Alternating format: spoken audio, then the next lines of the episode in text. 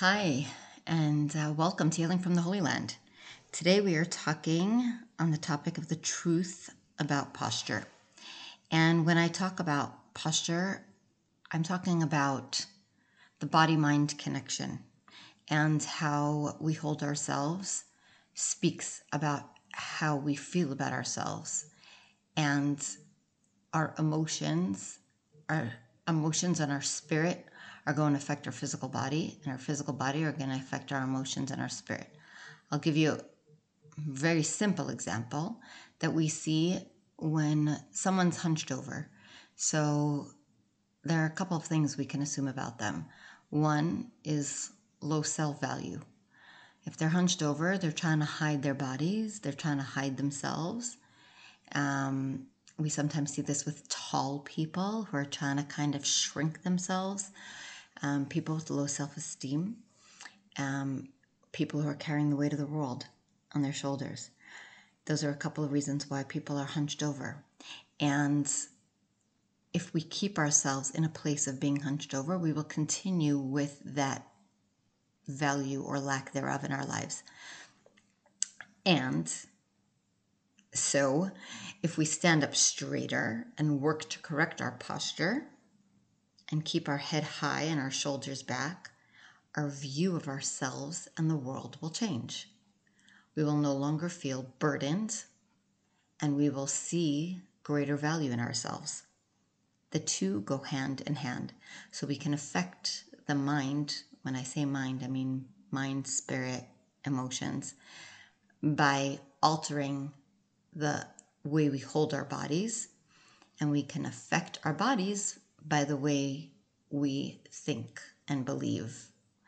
So a person can either stand up straighter to affect the way they hold their, you know, they value themselves, to affect the way they look at the burdens in life, the challenges that God gives them, or they can also say, I now accept my challenges with love. I value myself 100%. I completely love and accept myself and they will also then start standing up straighter. So, part of the beauty of holistic healing and the whole perspective of the holistic world is this body mind connection and that we can come at things from various ways. If someone wants to look to heal something in the body, they can work through the body and they can also work through the psyche. And it just creates a multitude of options to help someone. And one of the ways I have seen very effective for helping the body be freed of pain or dysfunction is to help someone heal their beliefs. And when they heal the beliefs, then their body heals because, again, the two are going to be connected. So if someone has consistent pain in their neck or in their knee, you find the source within their mind, spirit, emotions that's resonating in their bodies as the pain, and then you clear the pain. You can also work to clear the pain through physical means, and that will also cleanse the body, the emotions, and the spirit. So, when we talk about the body mind connection, there's let's start with posture. I've seen with working with people um, that a tarsal release can greatly affect the posture, right? A lot of people have flat feet or high arches, and it reflects how they take life. Um, so, people with flat feet are using more of their foot to meet with the ground as they bear their weight in walking and that creates heaviness for the body, not lightness. You would think, oh, more area, more surface area is hitting the ground, so it's easier for the body to carry itself. But the arch is not supposed to meet with the ground. And when it does, it means that the body is kind of caving inwards. The knees are falling inward.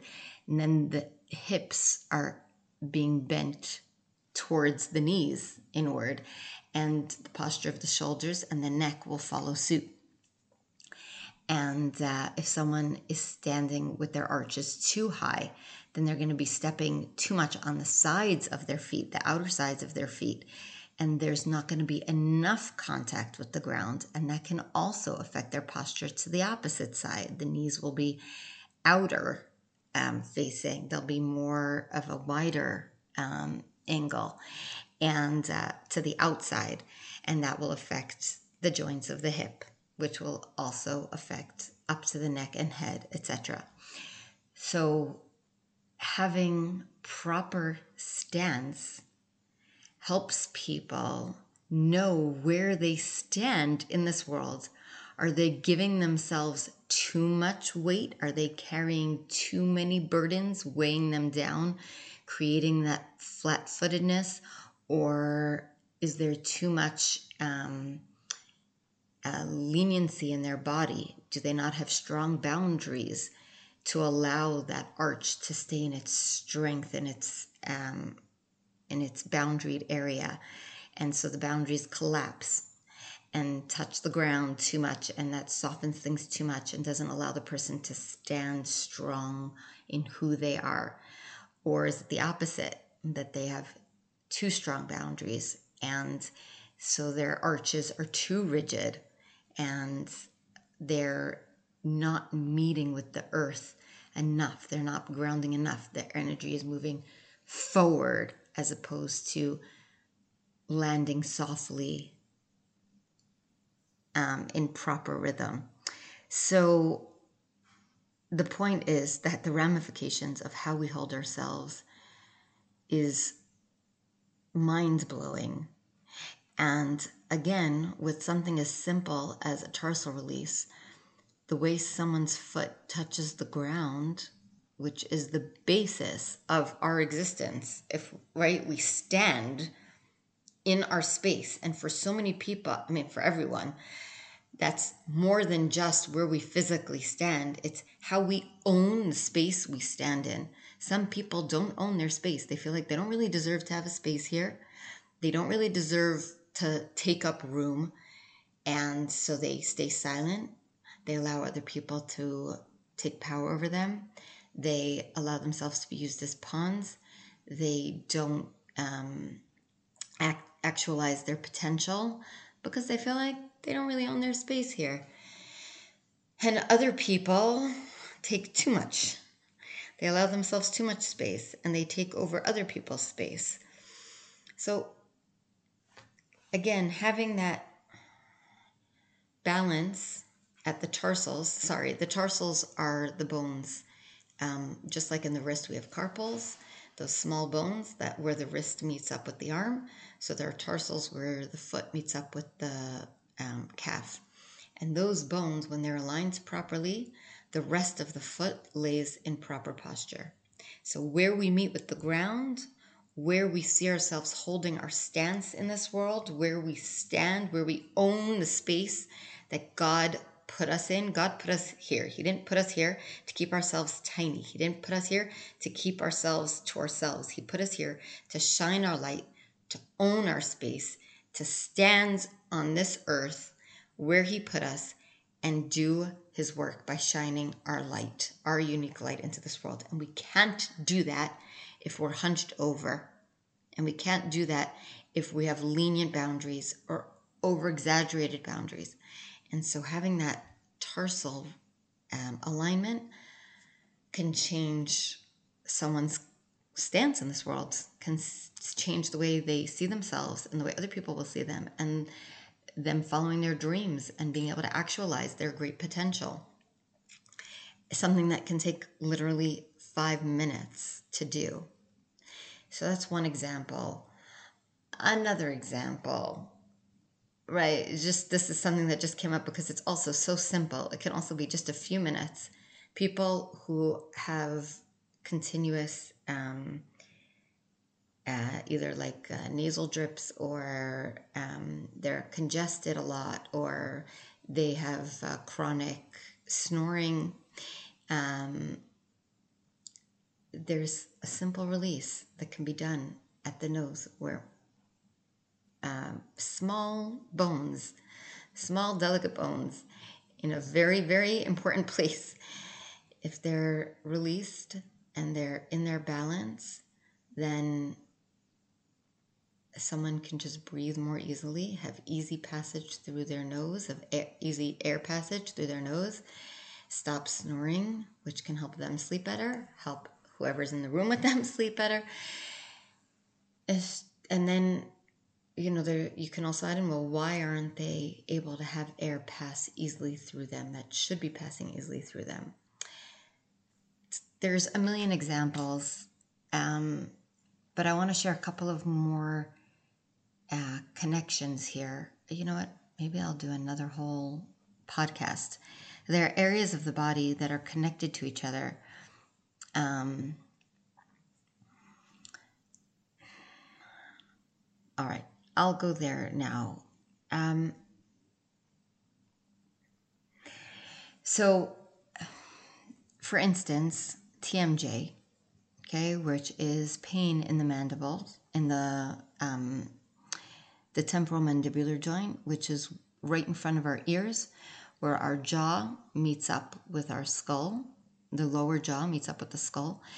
And um, there's a painful condition called TMJ, which means that there's tightness around the uh, joints capsule and the joint can dislocate.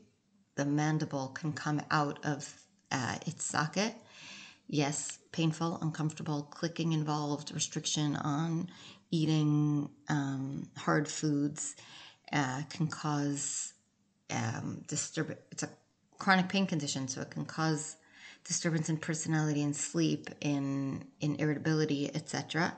It can also um, be something. The tension there can also lead to migraines, neck pain, postural issues.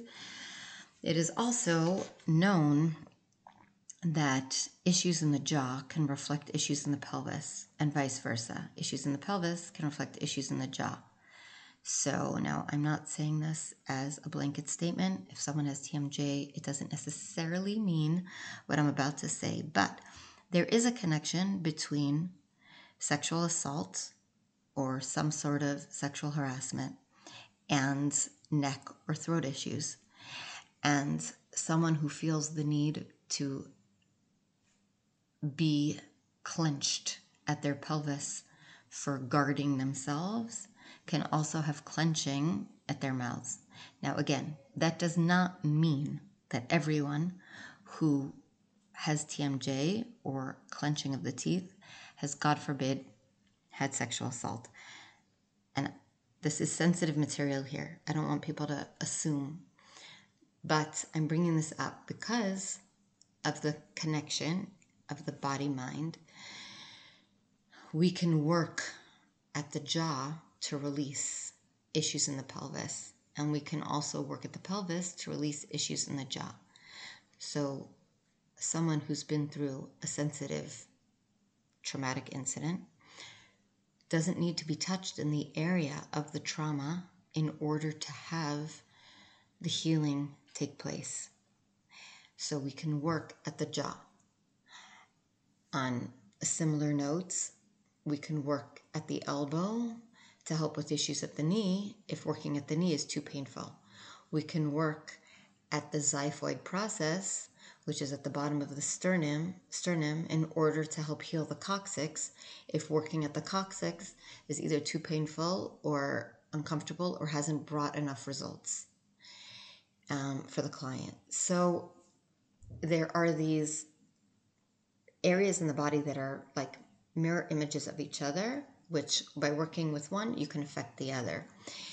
And this also works with body mind connection because if there's an area that's too painful emotionally for someone, someone might not even feel pain, right? Like I can tell you from personal experience that years of standing in the warrior stance and keeping my pelvis in a tight war- the warrior stance means you know the typical warrior stance where your legs are slightly um, spread apart your pelvis is slightly um, pushed forward your chest is slightly pushed forward and like your arms are holding a sword, wielding a sword. So your shoulders are constantly working. Your back is totally, you know, is always um, at the ready to prep to um, defend oneself, to attack, and the pelvis holds itself tight so that it's also in a, a at the ready um, in case it's necessary for someone to attack or to protect themselves. Now, I've met so many people who stand in this stance, not because they've ever been physically, um, some people, yes, have been physically made to feel threatened, but also some people emotionally or mentally have felt like they need to take on extra protective layers.